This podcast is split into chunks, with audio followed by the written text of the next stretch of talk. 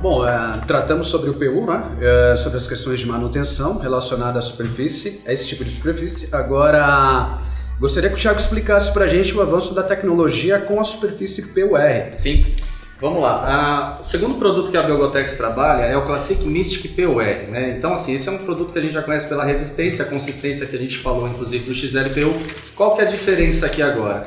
Ele tem um tratamento dobrado de resina na superfície, né? o que eles chamam de reinforcement, né? PUR, né? o poliuretano reforçado. Ou seja, é uma camada cruzada que ela fecha toda e qualquer porosidade que você tenha na superfície do produto. E isso é, gera uma manutenção mais prática, um facilitador, redução de custo. Então esse produto ele tolera uma, um sistema de limpeza diferenciado. A gente queria que você comentasse, é, tem uma obra com o Classic instalado, né? Como é que é, pisou lá no primeiro dia, como é que funciona esse planejamento na sequência, né? Vendo que o material agora tem uma propriedade que nada mais é dispensar o uso de cera.